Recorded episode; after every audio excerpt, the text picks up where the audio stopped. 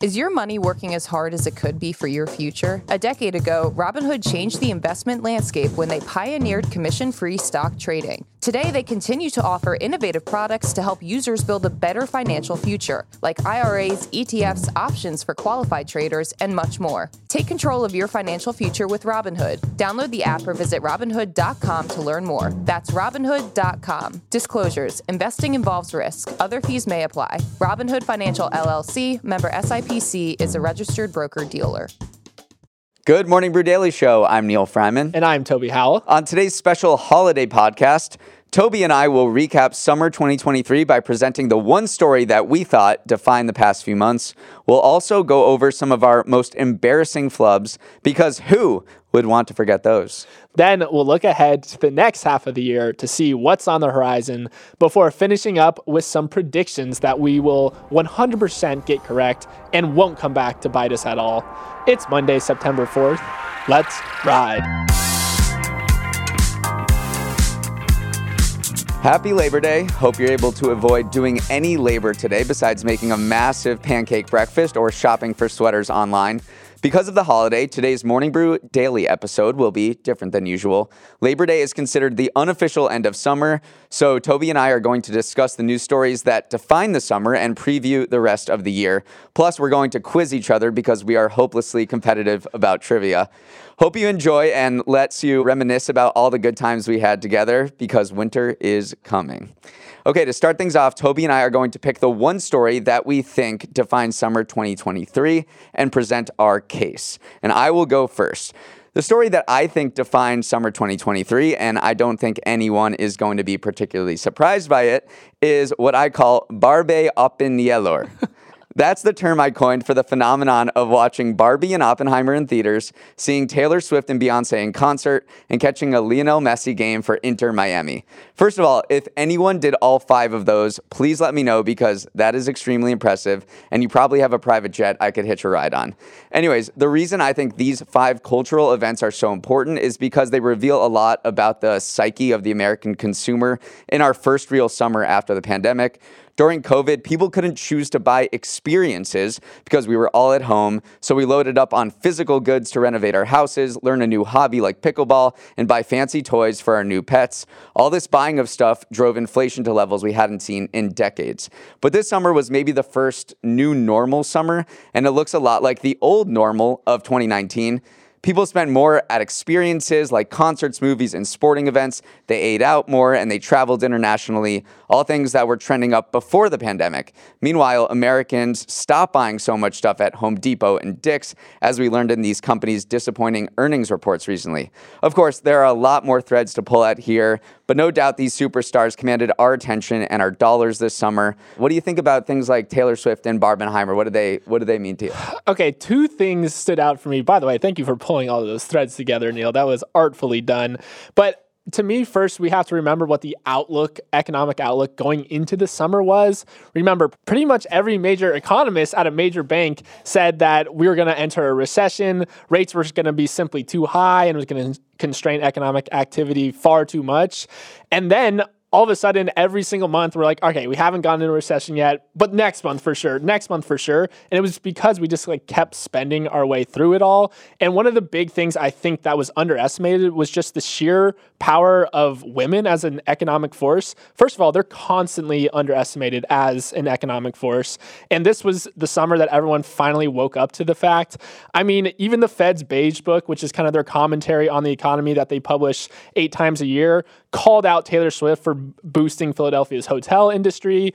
Barbie is the biggest movie in Warner Bros. history. This was truly just the the year of the the, the summer of the of the woman, basically, and just them economic their uh, exerting their economic power for uh, and everyone be- becoming aware of it for the first yeah. time. And the thing is, they went in groups too. It wasn't kind of a solo endeavor. So more than eighty percent of people who bought tickets to t- to see Taylor Swift and Beyonce, they purchased more than two tickets to those tours. Uh, so you saw like these groups come together and really, you know, flex their economic muscle. And just overall, the sheer economic power of these cultural forces like Barbenheimer and Taylor Swift and stuff, you see them actually coming into GDP data. Crazy. So over the summer, all this spending, I think it's uh, going to amount to 8.5 billion in total on those two tours and the two movies are going to add 0.5% to GDP. So maybe maybe one of the reasons that we're able to avoid this recession that you talked about uh, is because of these uh, these concerts and these movies and these cultural events. Yeah, you just can't forecast that as an economist. Like you can't forecast that we'll have two of the biggest tours of all time. I guess you could, but it, it truly did blow people out of the out of the water. And then also just to put a bow tie on this whole experience over physical goods thing, we did see a huge increase in travel as well. Remember, especially travel to Europe was really hot yeah. at the beginning of the summer. Kayak reported that searches for European travel were 77% higher than last year. Hopper said that of anyone who was browsing for international destinations, 30% were searching for flights to Europe. And then passport demand, if you remember, in March was 30 to 40% higher than last year's levels. So it was all these things where people were just finally ready to fly the coup, get away from the, the, the mainland, get over to Europe, and travel is just a huge part of this this massive economic summer as well. Final point I want to make is what drives the experience economy is FOMO. And I think when you see Barbenheimer go viral on social media, mm-hmm and Messi, every single goal Messi scores, uh, you know, you see it uh, populate your feed. I think that's like, oh, I got to go and and you know get in on this experience. Yeah. So I think the this virality on social media also drove a lot of the spending that we saw. Okay, Neal, my story of the summer is extreme weather and climate change. I feel like this summer, talking about the weather went from small talk to big talk really fast. I'm just going to run through all the extreme weather events that we've been tracking. First of all, this is an El Nino year, which researchers at Dartmouth estimated could cost the global economy as much as 3.4 trillion over the next five years. And we've already started to see its effects. We've seen historically hot ocean temperatures. A buoy in Manatee Bay, Florida reported an ocean temp of 101 degrees Fahrenheit, which is the highest ever recorded. And that has also led to historically hot air temperature as well. Starting on July 3rd, Earth reached its hottest day ever, a record four days in a row. In fact, things got so hot over in Europe that they actually named a heat wave for the first time, Cerberus, which is the three headed dog from Greek mythology. There's also been droughts that have notably affected the Panama Canal, dropping its water to dangerously low levels and threatening to disrupt the global shipping industry. And droughts combined with the heat I mentioned have made this also the summer of wildfires. I'll never forget the few days when New York City had the worst air quality on Earth as wildfire smoke from Canada drifted our way and turned everything into a Blade Runner movie. Neal, I could keep going, but holy moly, it was a heck of a year. What stood out to me though was for the first time in a while, it seems like we are coming to terms with the real world effects of climate change, and I've seen more buzz around renewable energy, EVs, etc., mm-hmm. than ever before. Yeah, especially because it was the one year anniversary of the Inflation Reduction Act, which offered $500 billion in incentives for clean energy projects. So you saw a lot of those get going too. So on the one hand, you saw, yeah, we couldn't see each other because there was so much haze in New York and we were all coughing. And then on the other hand, you saw a lot of uh, energy projects, clean energy projects, get going, like uh, offshore wind farms and chip plants. That's not exactly clean energy, but that's part of the equation. Uh, and EV plants uh, and battery plants get going. So you saw kind of two sides of the same coin, and you're wondering if the you know the latter half, the the clean energy part, can catch up to what we all experienced this summer. But I think it's just going to be a structural change now. Like people may not be able to visit southern Europe as much because there's going to be constant heat waves there, and that's going to change tourism and tourism towards northern Europe. And supply chains are going to be affected all over because of climate. You mentioned Panama Canal getting so low, and that's been a storyline over the past few summers. Is rivers getting way too low for ships to traverse them, and uh, and gas prices was another thing that ticked up, and that's uh, uh, that was fueled by no pun intended refineries not being able to produce as much because they were idled by heat. Yeah. So it's all of these sort of more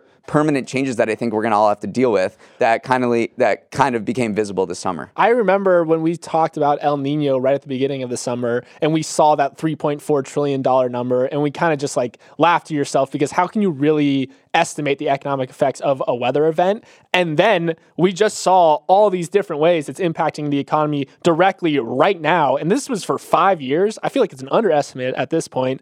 I mean, also another angle of this was the insurance angle, where it's just becoming untenable in some places. Insurers are backing out of California and Florida due to just way too high disaster risks. Farmers, Allstate, State Farm, all have begun to withdraw because their exposure to extreme weather events is just too high to be uh, profitable for them. So yeah. we're seeing real, real economic effects from from things like the weather. And I mean, this was only one summer. Like it's, it's just going to keep on going from there.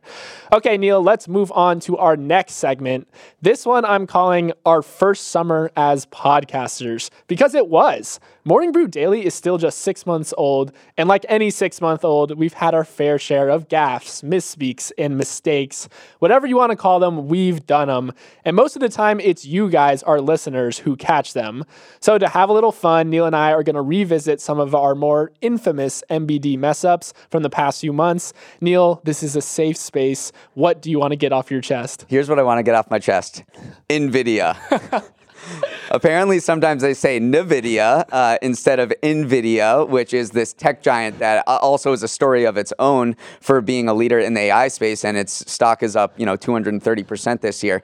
But uh, a few YouTube commenters pointed out that in one podcast, I said six NVIDIAs compared to four Nvidias or Nvidias for Nvidias. You can't even pronounce it wrong now. and then and then another person said, uh, when I say Nvidia, it gives me an aneurysm. okay, so that's my one mistake, or that's one of the the flubs that I have. Another is I got called out by so many of my friends for saying banal instead of banal. So I'll never get either of those wrong again, even though I just got NVIDIA wrong again. Neal, I'm not gonna lie; those are pretty small compared to okay, what I have coming. Go ahead. So here are my gaps that I want to address. First came of, from a story where we were talking about the brands that Roark Capital, the PE firm that bought Subway, owns, and I brought up Culver's. Now I love Culver's, incredible cheese curds, incredible burgers, but I mistakenly said that they also have incredible ice cream.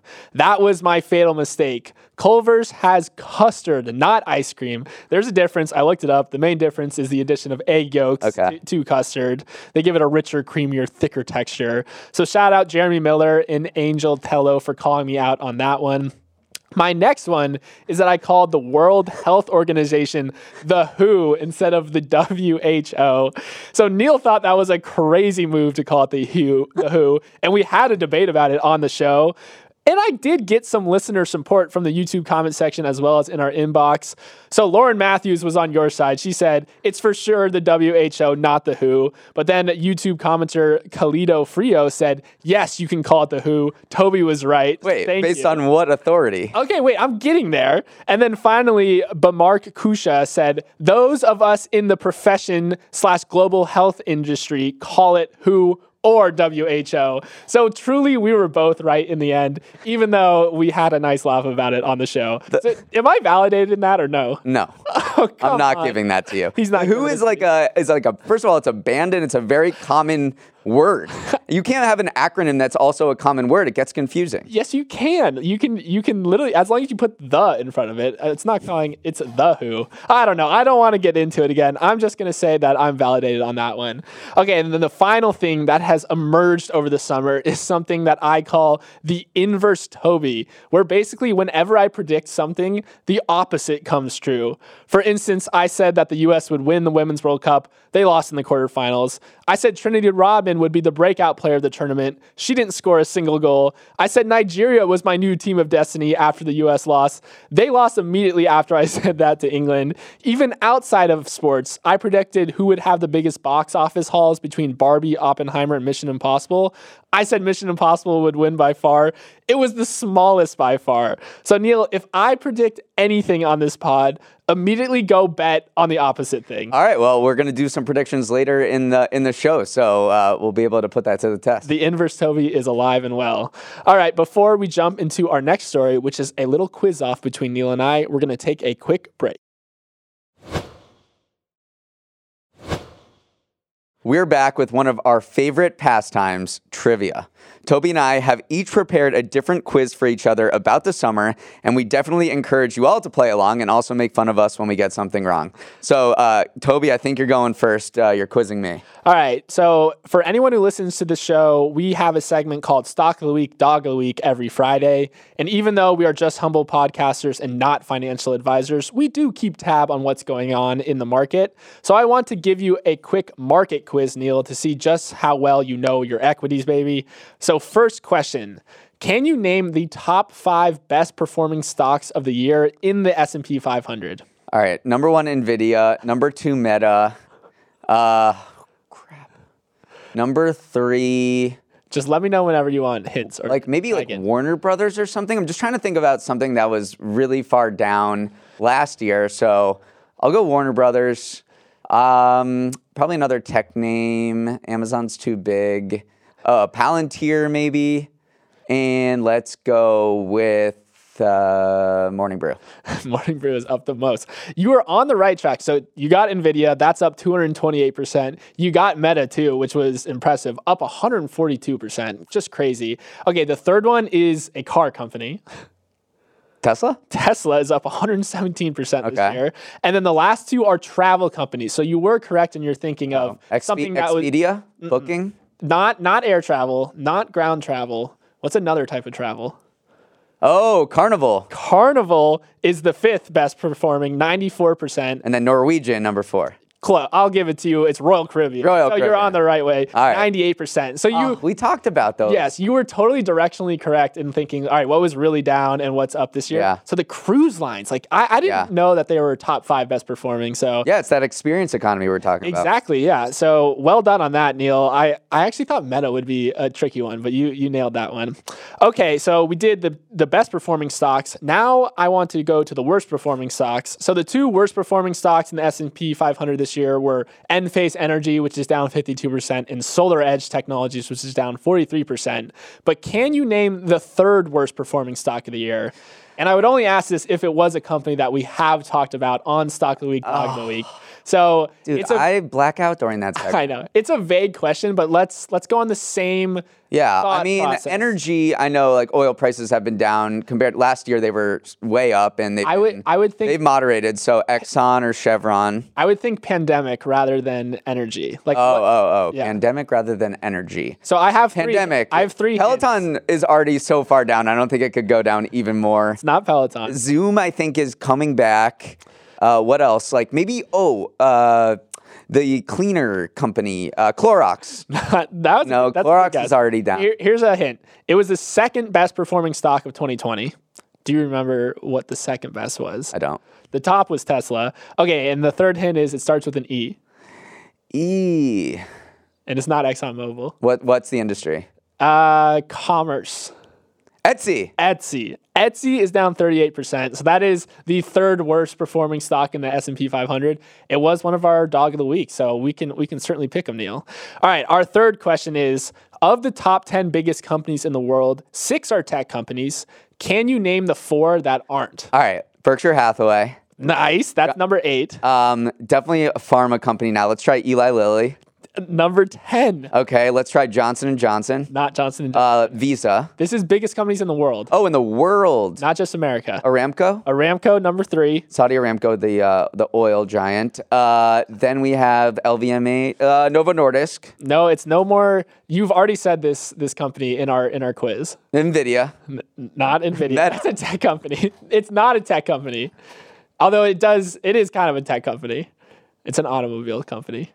Tesla? Tesla. Number seven. So Saudi Aramco is third, Tesla seven, eight is Berkshire Hathaway, and number 10 was Eli Lilly. I thought Eli Lilly would be hard for you, but you li- immediately nailed that. Yeah. Well done. Well done. Oh, you give me a lot of credit. I've got a lot of stuff wrong. You did you did better than I expected, honestly. All right. You're, you're my well turn done. for you. Here we go. So my quiz is called Name That Quote, or really, or it's more like Name the Person Who Said the Quote. I will read uh, a quote from the Summers News, and you'll have to tell me the name of the person who said it, okay? Okay. First one I recognize everything I've said in the past. I recognize people will call me a hypocrite. Anytime I've said anything, I've said it with the information I had. Oh my gosh. Um, I recognize this thing. Wait, wait, wait. Give me give me like a little hint. Give me a little hint. I totally know this. It's in the sports world. Oh, it's uh J- Jay Monahan, the, Yes, the PGA, PGA Tour- commis- commissioner. So he said this after of the merger between LIV Golf and the PGA Tour, and everyone kind of got on his case about it. Yes. Uh, there's a huge infusion from uh, Saudi Arabia that they, they basically bought the sport of golf earlier this summer. Okay, next quote. Send me location. oh, it's Elon, right? Or uh send me look. Is it for the fight between Elon and uh, Zuck? Zuck. So Zuck, yeah. Yes, Mark Zuckerberg uh, on Instagram challenged uh, Elon Musk to a fight, to a cage match that was rumored back and forth for the past few months. Seems like that's not going to happen, and we kind of knew that all along. But uh, for the first like week, it was fun, and then it just kind of dragged on. It was the lack of punctu or like proper grammar that got me. I'm like, that's got to be Elon. But send me location. That was Send me location was Mark Zuckerberg. Okay, here's the other one. I've made 33 dives. I've actually calculated that I've spent more time on the ship than the captain. James Cameron for Yes. for the uh, diving to the Titanic. So that was director James Cameron. He was everywhere on doing so many interviews after uh, the submersible, the Titan submersible, uh, imploded, killing all five people on board on its way down to the Titanic. So that was uh, that. Remember that was a huge story earlier this summer. Okay, our fourth quote. There was a delicious mushroom dish. I was not aware that these mushrooms had hallucinogenic properties. That was uh, Janet Yellen on her trip to uh, China, right? She had she had a magic mushroom without knowing it. She she just like me for real. All right, our final quote. I think you're four for four so far, maybe with a little yeah, three and a half for four. Three and a half for four. Baby Gronk just stole Livvy from the Drip King.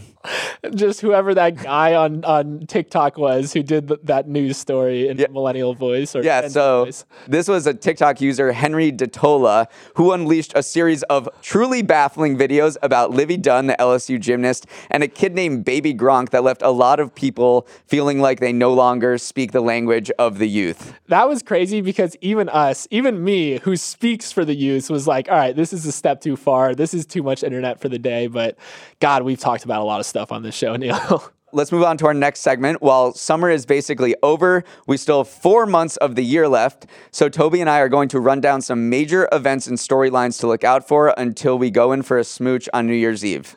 Not Toby and I, just universally speaking, what people people kiss uh, on New Year's Eve.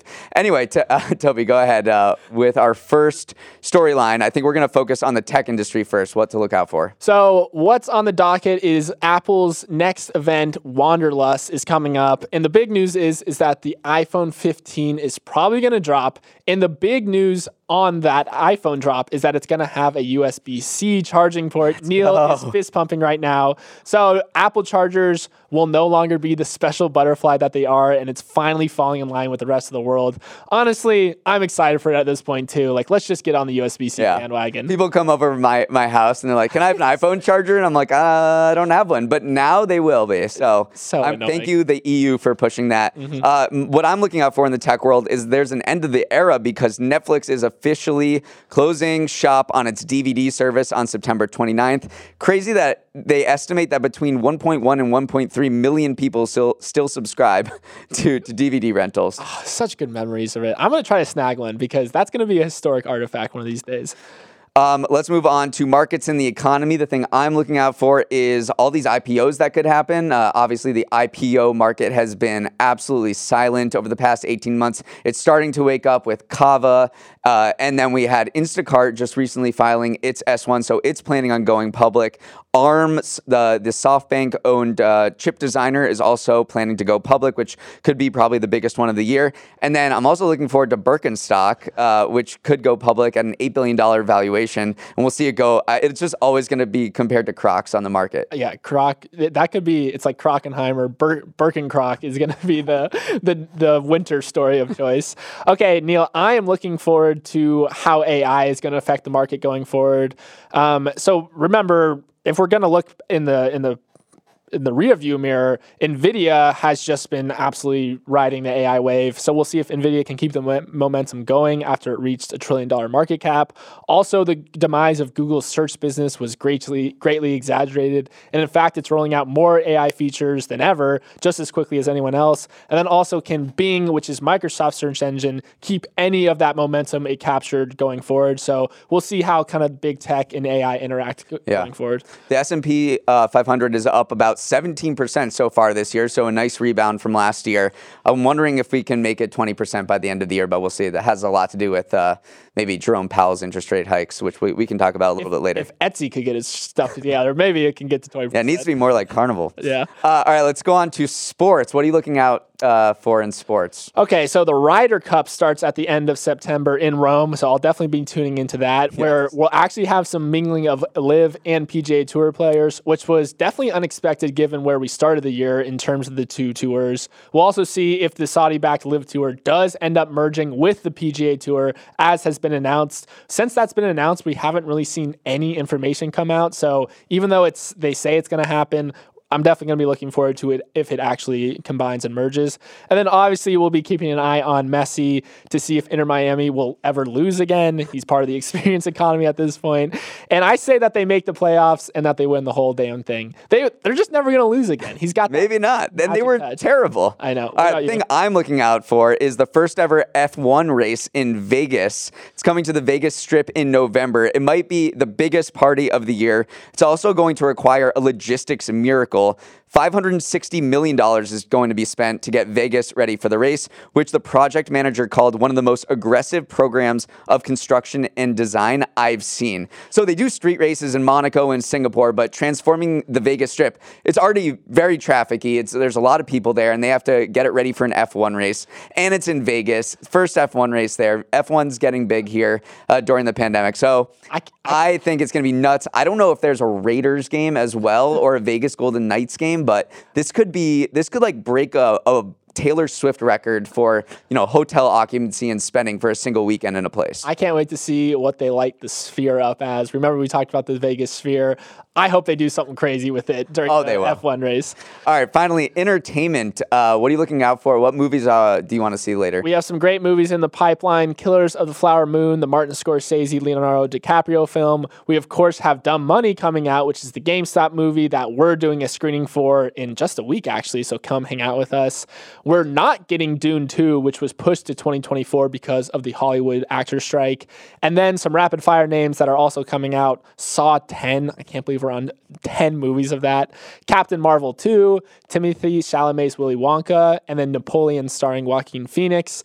Neal, yeah. which one of those are you most Uh, excited about? Killers of the Flower Moon and Napoleon. I'm a sucker for just like the big historical dramas, so that's really what I'm gonna look out for. Uh, obviously, this might be the this might be the last real movie season that we have, uh, unless this strike gets resolved because everything's going haywire. The fall TV schedule is all messed up. I'm waiting for Severance to come back, uh, but uh, yeah, the TV is is all kind of messed up. There's not going to be SNL. There's not going to be late night. So the the writer strike is definitely messing with a bunch of fall TV schedules. Go listen to podcasts. Go listen to podcasts. Yeah. I'm looking forward to two different books. Uh, one is the SBF book by Michael Lewis, uh, which should be super interesting, and then the Elon Musk biography by Walter Isaacson. so I guess that's pretty basic. Like, oh, you're a you're a bro, and you're looking forward to all of these these Business these books. books about business. But I think they'll be really interesting. Uh, the Walter Isaacson uh, book about Steve Jobs I found really really good, and kind of was my first introduction to business. Okay, as the final part of our fall preview, Toby and I are going to look into our crystal ball and offer up some predictions for the rest of 2023. I've written down five prompts that I'll read off, and we'll make some une- uneducated guesses, then revisit them at the end of the year. All right, the first one the, the Fed has raised interest rates to 22 year highs, and recently in Jackson Hole, Jerome Powell said he may not be done raising them. Investors seem to think that he won't, though. So, Toby, will we see another interest rate hike this year? I'm going to say no because Jerome has, first of all, gotten so lucky with the Barbenheimer thing, with the Taylor Swift thing. I think he realized he has this very delicate house of cards that he's built up. The economy is in this Goldilocks mode. I just don't think he wants to throw a wrench into it at all. And so he's going to keep them where they're at. I'm also going to say no. I think there's, you know, I, they like to say the Fed is insulated from political pressure, but there is, I think, an increased amount of pressure on Jerome Powell to not raise rates anymore because those are being blamed in part for the regional banking collapse earlier this year. So I think that inflation is going to continue to come down, and uh, and he won't raise interest rate interest rates anymore. So we're both. I put us down both for no on that. Okay. So probably is going to raise them. Inverse theory. All right. Uh, the second one is about the Hollywood actors and writers strike. Toby, my question to you is: Will either one of those be resolved by Thanksgiving? I'm going to say yes because I just think that the financial pressure that a lot of the actors and writers are under it's just going to become eventually too much because I mean there's only so many cameo videos you can make to cover rent. There's only so many I don't know kind of speaking gigs or whatever you can do to to make ends meet. And so I just think that they just don't have enough financial firepower to last much longer so I'm going to say it ends before Thanksgiving I this is getting uninteresting because I was also going to say yes for the same exact reasons. Uh, the longest actor strike ever, the longest writer strike ever was 153 days, and this would be way past that at Thanksgiving. So I do think they're going to come to a deal. All right. Uh, speaking of deals, the number, th- the third prompt is give me your shocking merger or acquisition that's going to happen for the rest of the year. I'm very excited for this one. I think Elon Musk is going to buy US Steel. So that sounds super weird, right, on paper. But US Steel's stock ticker is X. And we know Elon is obsessed with that letter. And US Steel has put its up itself up for sale and is fielding multiple offers. Its market cap is just six and a half billion dollars. I mean, remember, Twitter cost him $42 billion and even more. So I could totally see this happening that Elon buys US Steel just to get the stock ticker X. It's not. Uh, it's actually not bad. I could totally see it happening if he s- still has any money left over from uh, from burning uh, 44 billion on Twitter. I'm gonna say Apple is finally gonna pull the trigger and not buy Disney as has been long rumored, but it's gonna buy E ESPN, which we know Disney is looking for strategic partners for. And Apple has been invested all of this into uh, all of this money into sports content, and it's seeing huge dividends with its MLS deal because of you know Messi, which it all ties back to the top of the top of the show. But I, I this could happen. So This that's been rumored for so long. Yeah. I- well, Disney, Disney, and Apple buying Disney. I could totally see ESPN too as well. all right, fourth prompt here, fourth prediction. Predict Merriam-Webster's word of the year. Oh my gosh, this one's so hard. The first thing that came to mind though when we were planning for this was hurricane. Because remember that word came out when the hurricane hit California recently, and th- then an earthquake also hit California, and so the word hurricane came out, and it just has enough of that extreme weather. It's it's it's just big enough that it signifies a larger movement, and it's just a really great word. So I think the word of the, the year is going to be hurricane. That's not going to happen. Neal's not on, on board with It it. happened once. There's there's not been another Extreme hur- weather, baby. Ah. All right. All right, mine is. I think it's going to be "We Are So Back." Oh my gosh. Neal, it's a word of the year. think- word. I think you can do phrases too. You can do it's it's malleable. Like we are so back, right? Everyone's saying it. It feel like we talked about at the the beginning of the show. Feels like we're back in 2019. Things have normalized, and everyone's just saying we are so back, and it just feels like we're back after 20, 2020 to 2022. Trump is running again for president. Like we're we're so back. A couple other options I thought could be strike. Yeah. Okay.